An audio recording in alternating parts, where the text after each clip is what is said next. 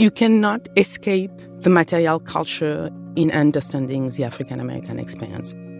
I like to face the facts, and the facts are sometimes ugly. From New York to San Francisco, Houston to Chicago, the residents of Villa Albertine have traversed the United States. Here, they look back on their journeys into the arts and ideas. Their visits were supported by Villa Albertine, which has connected French talents and the American cultural scene since 2021. Come and join me as we meet some of the artists and thinkers shaping the culture of tomorrow. I'm Rachel Donadio, and you're listening to Coast to Coast, a podcast series produced by Villa Albertine and Paradiso Media. Our guest today, Anne Lafont. Anne Lafont is an art historian and a director of studies at the École des Hautes Études en Sciences Sociales in Paris. Her research often centers on the representation of race. As a resident at Villa Albertine, she traveled to New Orleans to search for traces of Marie Laveau, a Creole princess at the time of the Louisiana Purchase. She also visited the Museum of African American History and Culture in Natchez, Mississippi. Here she tells us about her travels and about different ways of talking about race in the US and France. Anne Lafont, it's great to have you here today. Thank you. It's great to be here. I'm curious to ask you about your experience as a resident of Villa Albertine. In particular, you spent some time in New Orleans, and I'm just curious what you discovered there. Well, I'm not sure I discovered something especially, but I was trying to figure out what kind of character was Marie Laveau because I was very much interested in understanding how black history and also Francophone Americas and Louisiana did connect at the beginning of the 19th century. So, Marie Laveau was a Creole princess and a practitioner of voodoo.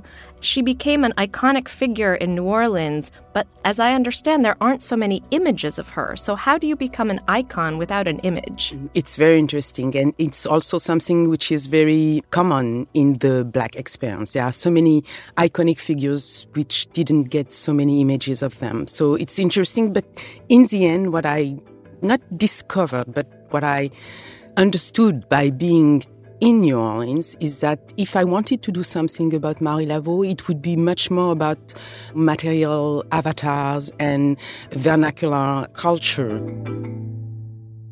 Can you give us some examples of that, of what that material culture is? The most interesting uh, museum I discovered in the US at that time is that is the one which is in Natchez, which is an African American museum, and it was uh, funded, if I remember well, by five women a couple of years ago, maybe 20 or 30 years ago, and they did choose to collect all kind of objects, usual objects that are connected to the black uh, experience. What kinds of objects? Was it clothes or house domestic items? Cotton mills, also photographs and postcards and everything that could be gathered was there. These are testimonies of the life experience of people which used to live in Natchez. Maybe because Black history is so much also connected to the fact that most of the enslaved were forbidden to learn to write and to read, it's by being confronted to this material that I understood that maybe the material culture is where you can have a much more close connection to the black experience in the 19th and the beginning of the 20th century than the written archive in a way. You cannot escape the material culture in understanding the African American experience. And it's something you can not just understand by being away or far from the places, I would say. And that's the Schomburg Center at the New York Public Library, which is dedicated to African American culture. I did spend a lot of time here because I wanted to understand, because in France it's something we have been thinking about having a place or a museum. And it's, it's a big issue, a big question in France about uh, slavery in the French context. So I wanted to compare and understand what kind of proposals there were in the US about that. So the Schomburg Center is so important if you want to address any topics about Black history. It's a way of recapturing or finding the hidden histories of enslaved people who often might not have left written documents. Yes, absolutely.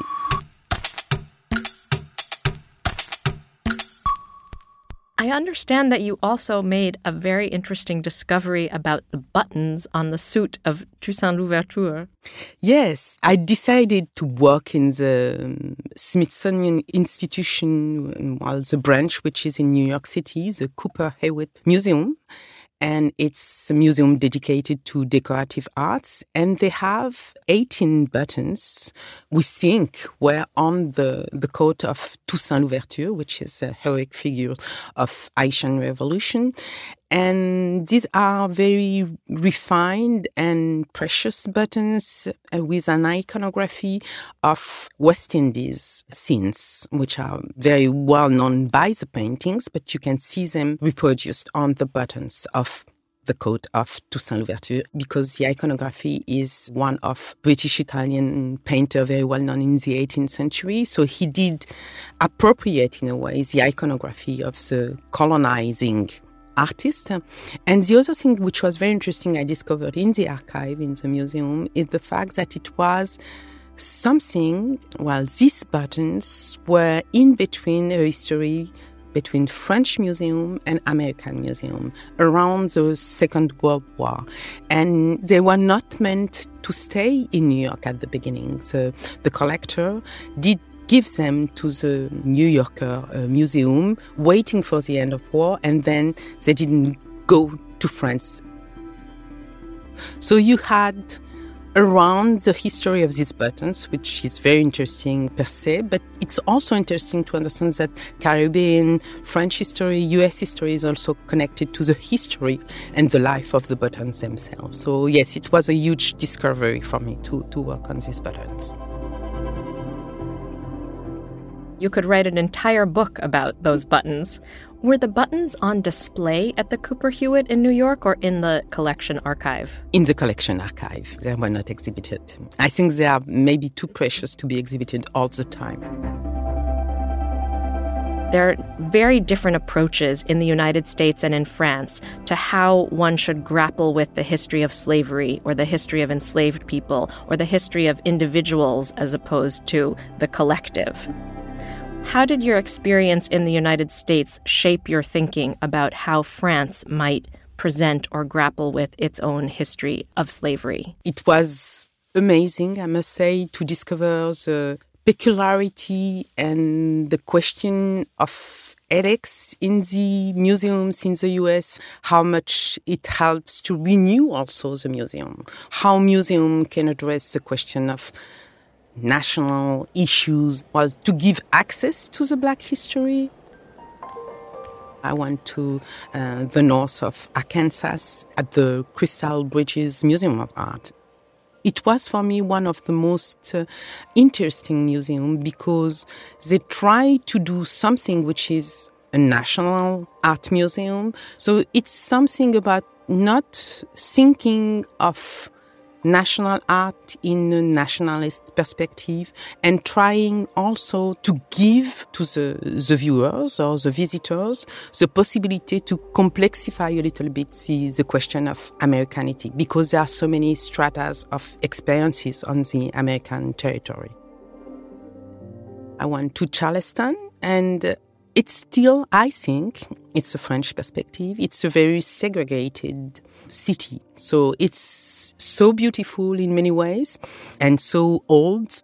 I went to the African American area and I discovered, for example, David Hammons' House of the Future an installation which was in 1991, which is still in place. And it's the way David Hammons uses uh, the traditional housemaking of Charleston in the black area also gives keys to rethink of this segregated city, I think. So this many intervention and complexification of the national perspective I could see through the black experience was very interesting. The other thing which is specific to France, I think, and I could not really experience in the US is that uh, in France, the black experience is not only about enslavement, it's also connected to the colonial expeditions and um, the history of the 19th and the 20th century, especially in West Africa, but not only. So I had to always compare, in a way, what I know from the French history and what I know from the American one. And they are not exactly similar, I think. But also in France, it's so hard to talk about race. It exists, but it doesn't exist. Absolutely. It's still very difficult. It looks like if you want to put to the front the question of race, it's something offensive it's something about making guilty the people you're addressing the question or the topic. And it's something which we have been thinking would disappear if we don't address it. It's something that evolved uh, during the time.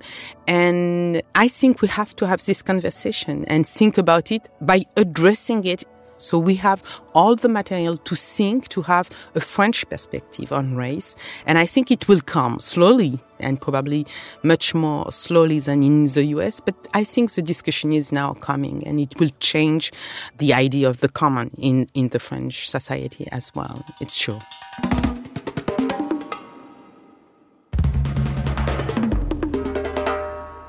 How would you define the French concept of race? I think the most interesting contribution of French perspective to the issues of race is the connection with the long history.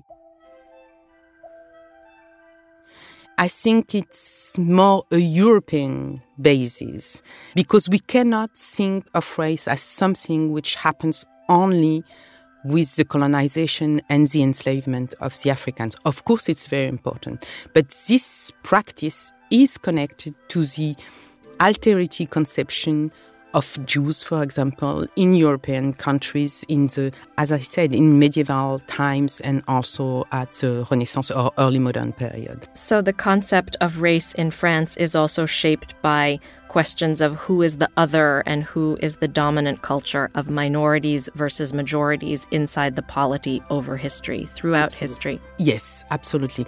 And I would say it's at the core of European history, but it's also at the core of the most interesting contribution of the French scholars in the issues of race.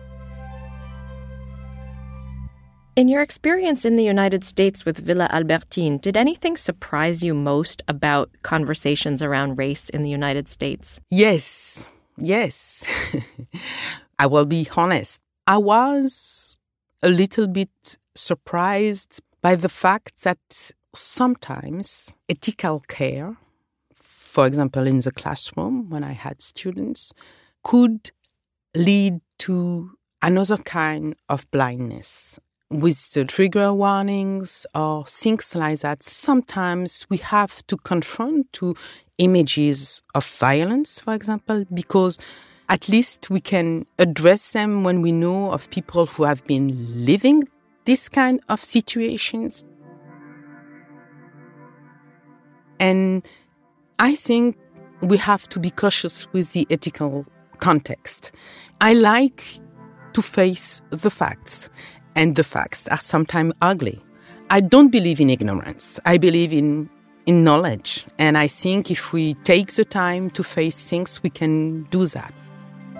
I think that's a very succinct way of putting it. It seems sometimes that in the United States, conversations in higher education are often about protecting the feelings of the students as opposed to advancing knowledge. Yes, it's not always the case, but I think sometimes there are so many fears or, once again, ethical issues. And of course, it's important, but I think in the university, in the classroom, learning is facing what we have to face.